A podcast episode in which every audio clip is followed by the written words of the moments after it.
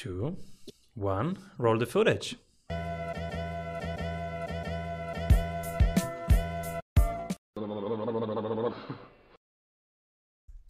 Welcome back, everybody. I'm Simon Severino, your host. And today we talk the financial goodness that comes to us via crypto with Wharton MBA, professor of business at Pepperdine, creator of EZ Numbers financial projection software, which has helped raise over 2 billion for thousands of startups.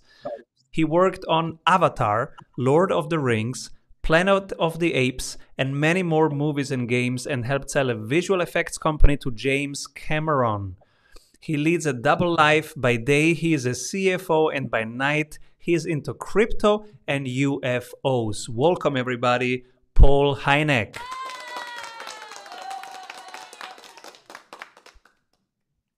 When did you fall into the crypto rabbit hole?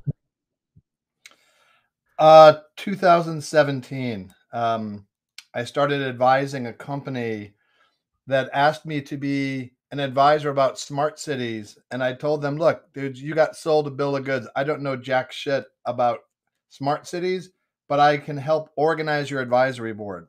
So I did. And they're a super cool company. They went dormant for a couple years and came roaring back.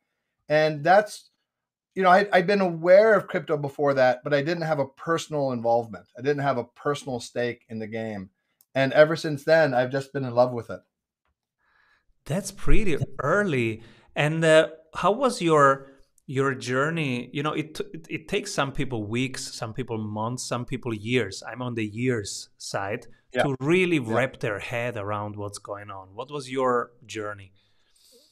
Well, yeah, kind of like waves of deeper recognition. And it really wasn't until last year when the sort of full cascade of not only you know the money that you could make by speculating or trading with crypto but the fact that it represents in my mind a greater transformation than the internet was you know there are 1.7 billion unbanked people in the world they have been effectively shut out from the financial system. And then there's maybe 2 billion more that are essentially preyed upon with usurious interest rates. And we don't need banks anymore. We need wallets. And crypto is a way to get everybody a seat at the table. You know, Bitcoin is the best asset in the world. And unlike Manhattan real estate, which is very hard to buy if you're around the world, anybody can buy Bitcoin and preserve and enhance their wealth this is what fascinates me. It's the first born global monetary system. We had national monetary system. And I wasn't thinking about this. For me, it was, oh yeah, of course, a a monetary system is is done by my government. And now I'm realizing, wait a moment, that's one way of doing it. But a global currency is here. As you say, Manhattan, but everybody in India can buy a piece of land and the and the, the value is there for everybody. How how will this change the world we live in? You know uh, the internet disintermediated the world. It allowed people to connect to each other directly with information and form their own tribes regardless of where they were the crypto revolution is the same way but with money it's like it's like the an internet built out of money. So now we can all conduct business with each other around the world and not ha- not know each other, not trust each other, and not need any third party, you know, taking a haircut out of the transaction. It, this is so big that it it's still hard for me to to wrap my yeah. head around me. And just today was so you you have worked with Cameron and with the biggest people in the in the movie industry. I've just yeah. seen a crypto project called Render where they want to yeah. do decentralized rendering so mm-hmm. everybody can do this kind of art on their iPad. How how will this change the entertainment um, industry? And and Render is a great project, by the way and and that's what's really interesting about crypto you know i mentioned about like sort of pricing you know making money on bitcoin but it's really the decentralization that's the the the central ethos of crypto.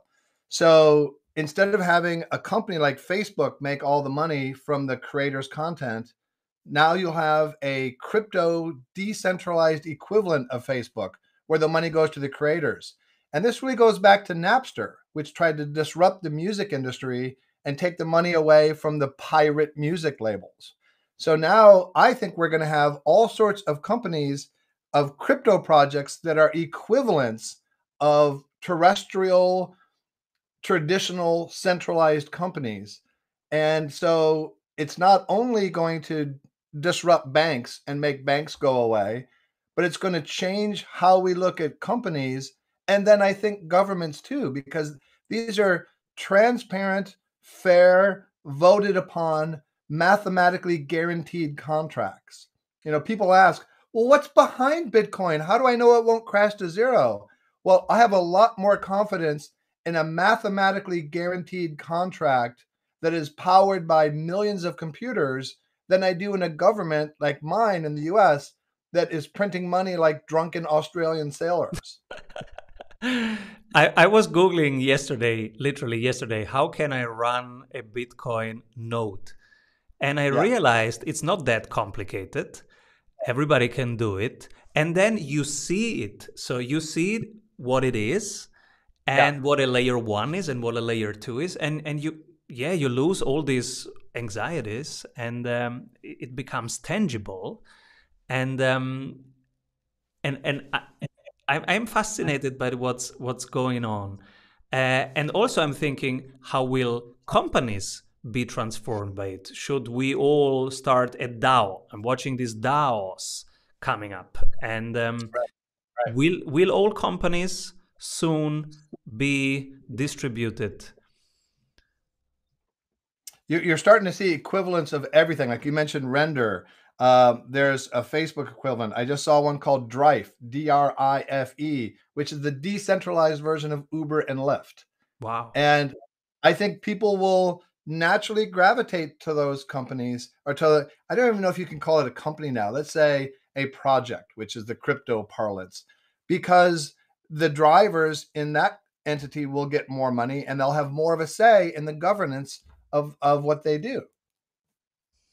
I I am right now in 20 discord groups in 15 daos etc because i want to see and learn from the frontier world because yeah. sometimes and and i think this will be the way people work in the future now you are a cfo i am a ceo i think these are old models my kids they might be in 15 daos so they are in 15 projects. They have no strong affiliation. They have like 15 week project based affiliations. Yeah. they they come into slack nobody says hello.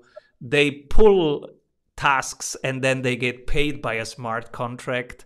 It might be a complete different world. Yeah and i think that gets to like sort of what we call the gig economy right?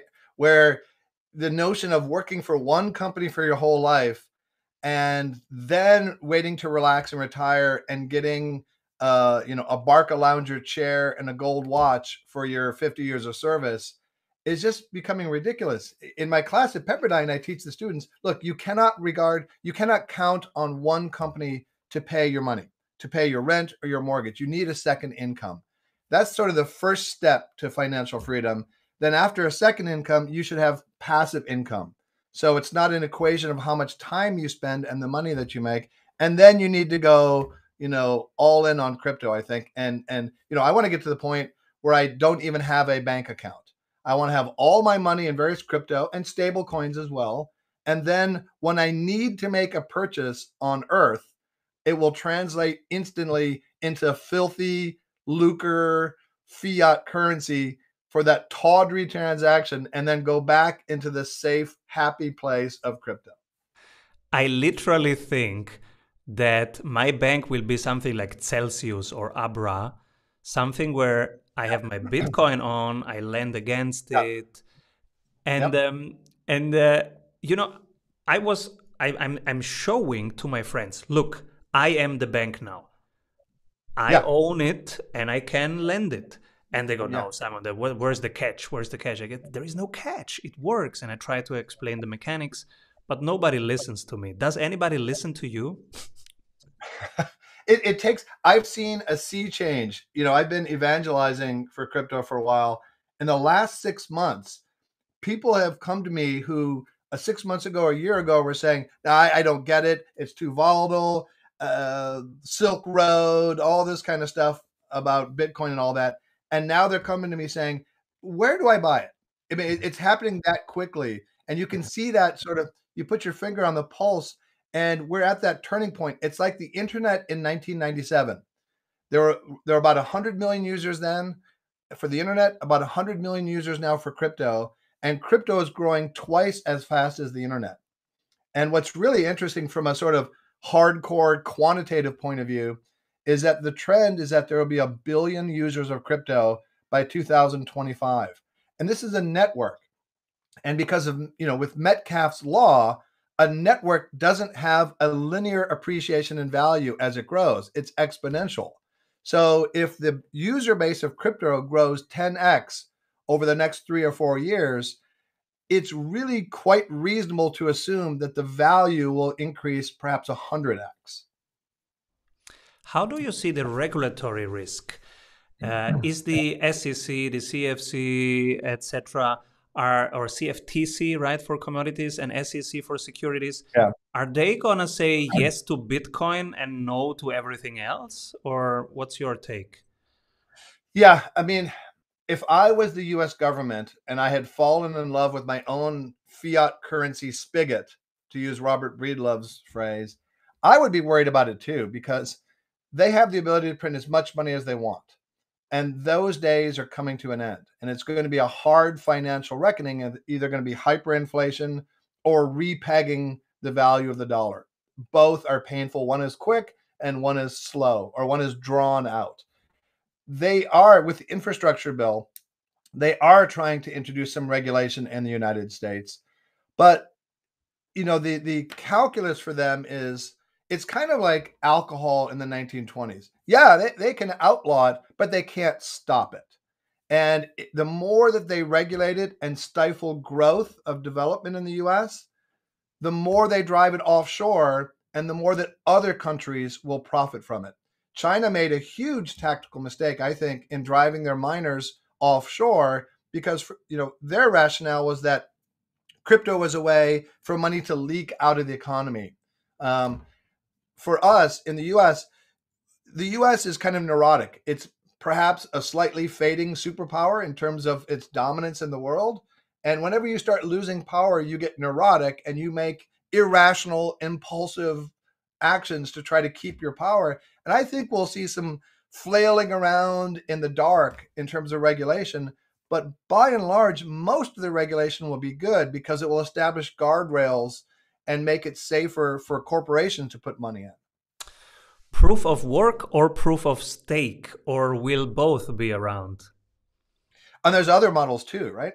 So I think they all have a place. You know, Bitcoin is the perfect store of value. As a transactional currency, eh, you know, it's already, you know, ancient in the eyes of crypto development. Um, but they're both as long as they the rules are laid out clearly and can't change, it's almost immaterial to me about the the proof method. Hmm. What are how do you structure your portfolio if if you want to share like your general logic or even the assets?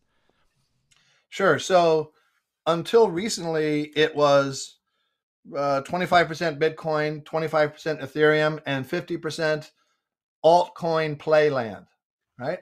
Uh, some of them very, very top tier, and other ones more moonshots. But my portfolio has gotten upended by the resurgence of the company named XYO that I advised back in the day. Uh, it's a it's a, a, a nice way to have your portfolio upended. So I don't know how much I'll rebalance that, but still going forward, to me, Bitcoin is the safe zone. It's like that board game Sorry, where you go around the edges, and if you get your man in the middle, he's safe. That's where the money winds up. It's the financial roach motel. Money goes in and never comes out because You can get interest on it. You can borrow against it, as you mentioned, Simon. You never, ever, ever take your money out of Bitcoin. All the other coins, the money I have in other coins, is because I think they will appreciate faster than Bitcoin in the short term. And because I believe in the project and I want to support them. But long term, all that money wants to go to the safe place in Bitcoin. And what happened with Ethereum? They want to upgrade since years. Yeah, next year, next year, next year. Is it still the the DeFi vehicle? Uh, yeah, there's other great ones too. Um, you know that are the uh, you know the the supposed ETH killers like Cardano, which I like quite a lot, and Solana and Polkadot. DeFi is so big that they can all do quite well. And I think Ethereum will be that foundational layer. And then the other ones will sort of specialize a little bit more into different niches. Um, but uh, I'm super bullish on Ethereum. There's a lot of tokenomics, you know, in terms of it's becoming a little bit more deflationary and the circulating supply is going down. Um, the gas fees are quite high, but those will come down. And over time, Ethereum, I think, will will have the flippening and have a higher market cap than Bitcoin. I am getting a ton of questions. Hey, Simon, look at this APY. It's 70,000. How can yeah. I not go in there? What would you say to this kind of questions? Yeah, you got to be careful because that that's where you start to get to the rug pull territory, as you said. Um, and the other thing that happens with that super high staking is that that APY goes down as more people go in. So it's dynamic. Um, I think, look, that's kind of like if if you are risk averse, you already view crypto as sort of the riskier fringes of your portfolio. I think it should be the other way around. I think any money that you have in dollars, where you're going to take a guaranteed 15, 20% haircut on actual inflation because the the you know the inflation marker is the market basket, eggs and milk and all that. It doesn't count assets and tuition and healthcare. So the risk is the dollar. But if you have your money in crypto, the more riskier fringes, if you don't understand the dynamics, are NFTs, which are really can go up and down, and the super high APY plays because you just don't know what's going to happen with that. I have some money in those, and it's it's kind of intoxicating to watch it grow. It's not sustainable over the long term, and you know the average annual return of the stock market in the U.S. has been about ten percent. And with a time frame of 20 years or more that's enough to make you wealthy. That's what you get from interest in some companies on your bitcoin. So your interest on the best appreciating asset in the world is 10% that's already pretty exciting. The more higher apys you go for the more risk the more uncertainty you're going to face you have one more passion which is frontier which is studying UFOs. How did that happen? well, I don't know life without UFOs. Um, my father was a professor of astronomy and astrophysicist and was asked by the Air Force in the 1940s to help them study flying saucers. And he thought, well, that's all of a weekend's work. Okay, I'm just going to poo poo them all. And he wound up being there uh, as a side hustle for 20 years. And he came to feel, not to believe, because I don't think scientists traffic in the word believe, but he came to accept the weight of the accumulated data that there is a bona fide phenomena going on. And now that's become much clearer in the last few years with a more open stance on various organs of the United States government. So he became the foremost authority from a scientific point of view on UFOs he made he had the insight that he wasn't studying UFOs, but he was studying UFO reports. Now, for an astrophysicist, that propels you into the uncomfortable, touchy-feely zone of psychology, as opposed to nuts and bolts and you know Kepler's laws. So to do to do that successfully, he came up with a classification system of close encounters of the first, second, and third kind to help scientists around the world have a sort of a common rubric to to examine the phenomena. Spielberg made the movie Close Encounters of the Third Kind based on my father's work, bought the title from him, gave him a cameo role, and he was an advisor to the movie. And then, you know, he went around the world and investigated UFOs always trying to bring mainstream science to take a good, honest look at a really strange phenomenon. So we are not the only species in the universe? So they're, they're slightly different questions. Um, I think overwhelmingly there is life elsewhere in the universe and life as we would recognize it. Because if there is no life elsewhere, it's a lot of overkill. And if life can develop here, why can't it develop somewhere else? It just seems, it boggles the mind to me that there wouldn't be life elsewhere. That said, I don't necessarily believe that UFOs represent aliens from other planets. To me, that seems rather implausible. So I believe in UFOs, but I don't know if I believe in aliens from other planets visiting us. What is the definition of UFO? Unidentified flying object. So it doesn't talk about the origin. It just says we don't know what it is. And it's it's more than you see something on a camping trip at night and you don't understand it. It has to rise to the level of an expert understanding the star charts, what kind of weather balloons or flights there may have been in the area for it to really count as uh, a bona fide UFO. And so life is one thing. And what about consciousness outside of uh, uh, our terrestrial one? Yeah, so that's a fascinating topic. Um, I was on a panel at a UFO conference uh, on this weekend talking about consciousness and how reducible it is. And I'm a big fan of Ray Kurzweil and the singularity and the idea of immortality. You know, um, I have the the I can make the claim that I have the most documented success in history in reversing my age. And it's been mm. published in a medical journal. And so I want to live forever. Okay. I've already beaten taxes in a way, and now I want to beat death.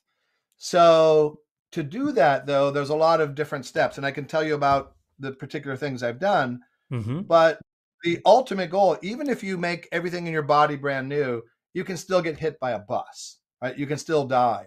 So to be functionally immortal, you need to upload your consciousness to a zip drive or something from which you can then download it again into other substrates. That's when you become immortal. And so the really tough part um, about life extension and perhaps space travel is really that decoupling of consciousness from your synthetic substrate, whether that's remote viewing an exoskeleton ship, uh, leaving your body, or uploading it. It's a pretty interesting challenge and it's something that fascinates me. And it happens all the time, right? When we come into the body and when we leave the body. So, how far are we technologically to, yeah, to make it repeatable, affordable? Well, that's a good question. Um, going back to Ray Kurzweil, he originally thought that the singularity, which is in the context of artificial intelligence, is the point at which artificial intelligence becomes self-aware and recursively self-improving. What happened in 2045 he now thinks it will happen in 2036 and if that happens that means kind of like in the movie her which was a good visualization of how fast that would happen we can't imagine what life would be like there is no movie or science fiction book that has come close to portraying what it would be like. At that point, we would have the power of the 2035 internet embedded in our brain, and we could turn inert matter like the moon into a calculation engine. We could do time, I don't time travel, I don't know, but we could do space travel, anything that you can imagine we could do. Um, molecular level desktop printing. You could make anything that you want from any substance with a recipe and some water and dirt. So at that point, the limitations we have on uploading and sharing consciousness would no longer exist. Wow. There is a lot in that sentence. I will have to re listen to this episode to digest it. And, and it's exciting and it makes sense. It's also scary. There's um, I don't know if you've seen the show Black Mirror. A, a couple episodes, but I was sleeping so bad after it, I stopped. Okay, so the one episode that I love is called the USS Callister. And it's a fantastic episode that kind of starts off as a parody of Star Trek, but it really delves into the dark side of uploading and downloading consciousness. And, you know, if your consciousness is downloaded but not under your control. So it's, you know, we're facing a future of high risk and high return. Was consciousness ever in my control? So that you know, you know Sam Harris. Yeah. So Sam Harris has a it's kind of like an essay about free will. And he makes the point that okay, Simon, predict your next thought. I can't. You you can't. We're we're sort of used to thinking of emotions as something that we don't really control, we try to harness. But we like to think of our thoughts as our own purview. But if you can't predict your next thought, why do you think you control your next thought? Exactly. And there are experiments that show that if you have an EKG hooked up and you have the choice to press a red or blue button, there's a chemical signal that fires in your brain to press which button before you are consciously aware of it. Mm. And that your consciousness is sort of invited in, given advance notice before the rest of the world, but that it's not really you doing that. Mm-hmm. So the the idea that we are all completely free will takes a bit of a hit. And the other thing that that sort of interferes with that notion is the growing recognition of the influence of all the bacteria inside us on our behavior.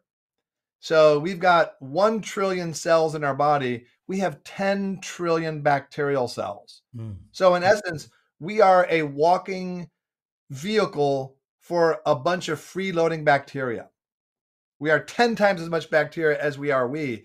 And we're just starting to to nibble at the edges of understanding how much they influence.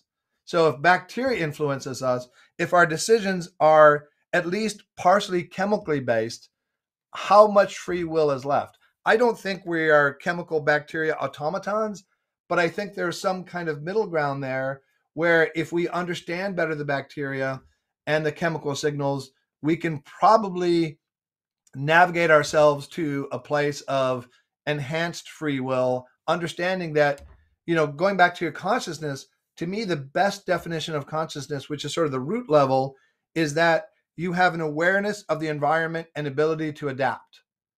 And that's what we have done. And I think humans, we have sort of grafted upon that sort of basic and, you know, responding to the environment with an emergent property of higher level consciousness. And that's what's most fascinating about us.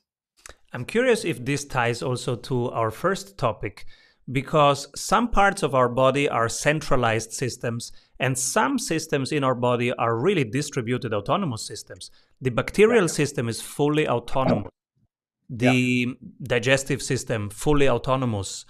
Uh, we don't think, we don't do digestion, right? And uh, we don't even trigger it, we cannot do it faster or slower. Uh, other parts, like the heart, they get a direct centralized impulse, and if that misses, we need a surge. Uh, we, we need to to input it again. It's it's an electric stimulus. Now pump. Now don't pump. Now pump. Right. Um. So, do we have DAOs? Are we are we partially DAOs? Yeah, that, that's a, that's. I hadn't thought of that, but that's, that's a great analogy, Simon. I, I worked with USC on a fascinating project uh, for stroke recovery technology. And they brought us in to apply a virtual reality environment. So if you've had a stroke and let's say your left arm is paralyzed, you come into the room, you put on the VR goggles, and now you see a virtual arm floating in the air. And the goal is they have both EKG and um, EMGs on your arm the goal is to see if the motor cortex, now in a stroke, your muscles are still intact. what's happened is the electrical circuit between the centralized area, the motor cortex in the brain, and the decentralized sensory nerves nerves in the arm has been broken. So the motor cortex in the brain says, "Look, I'm not sending any signals to the arm to move because I don't know where it is, I don't know what direction it's going, it's too dangerous." So the motor cortex says, "Nope, I'm not going to do that." So the arm is paralyzed. So in our in our experiments what we do is you you're watching in VR, you see a virtual representation of your arm. Now, the arm will move a little bit and it's picking up the signals that the motor cortex is sending. And the motor, this real time feedback for the brain is very interesting. The motor cortex says, Hey, that's interesting. I'm getting some kind of feedback from the arm. Let's play with this a little bit. So it sends very faint signals, which are enough for the VR representation of your arm to move. Then we hired a sound designer to create a feedback sound that your arm is moving towards the target position. So it's like, and when you get there, there's a phase lock whoosh, and a bird lands on your arm. And it's a very simple, success based feedback loop for the brain.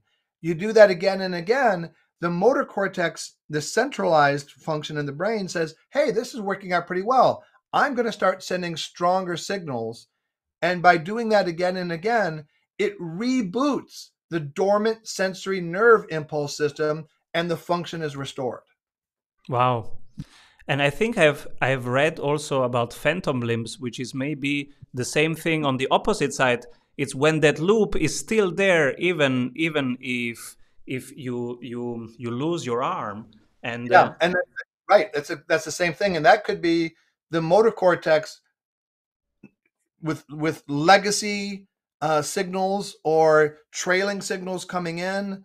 But even like painkillers, mm-hmm. if you have pain in your hand, you take a painkiller, all that does is stop the sensory nerves from coming mm-hmm. to your brain.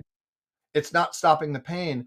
And phantom limbs, again, is just a, um, it's a bug of the system that's not used to not having that limb and it doesn't know what to do with maybe trailing sensory nerve impulses or the motor cortex is trying to compensate for that. Fascinating. These uh, both uh, crypto and all these disruptive things are giving us so much chance to understand ourselves better and uh, it's fascinating. Paul where can people dig deeper and uh, and find you and read more about your work yeah i don't know i have a really anemic social media footprint um, i have a twitter account which i don't use very much i don't really have a website so yeah good luck i don't know and who should be my next guest? Yeah, you know, I thought about that. Um, I would say because you know Michael Saylor, I'm sure. Oh yeah, he he brought right. me into this into this okay. whole spiel. Right. So I don't need to mention him. I would say Greg Fahy, who is one of the brightest medical minds in the world. Now I mentioned my life extension success, and that's based on his work um, so he did a trial under the aegis of the Stanford Neuroscience Institute to regrow the thymus gland. The thymus is behind your breastplate. It's what creates the T cells, which are thymus enabled mm. cells, which are your white blood cells, which are functioning your immune system. Every human, once you're 20 years old, your thymus starts to shrink. So your immune system gets progressively weaker. But in this trial, the first trial ever approved by the FDA, to combat aging as a whole as opposed to this or that disease, it was proven to regrow the thymus and to turn back the clock on overall systemic biological aging and was published in a medical journal and I was in that trial and for whatever reason I had the best success so that's how I can say I have the most documented success in age reversal I'm now the CFO work on that and this guy, Greg Fahy, who's the mad genius behind this, is absolutely brilliant. And I think he'd be a fascinating guest to talk about. He knows everything about life extension and the body and preserving cells after death. Um, just a brilliant guy. Paul, you inspired me and many here. Thank you so much for generously sharing your wisdom, your journey with us. Please come back soon. Sure. Happy to. My pleasure, Simon.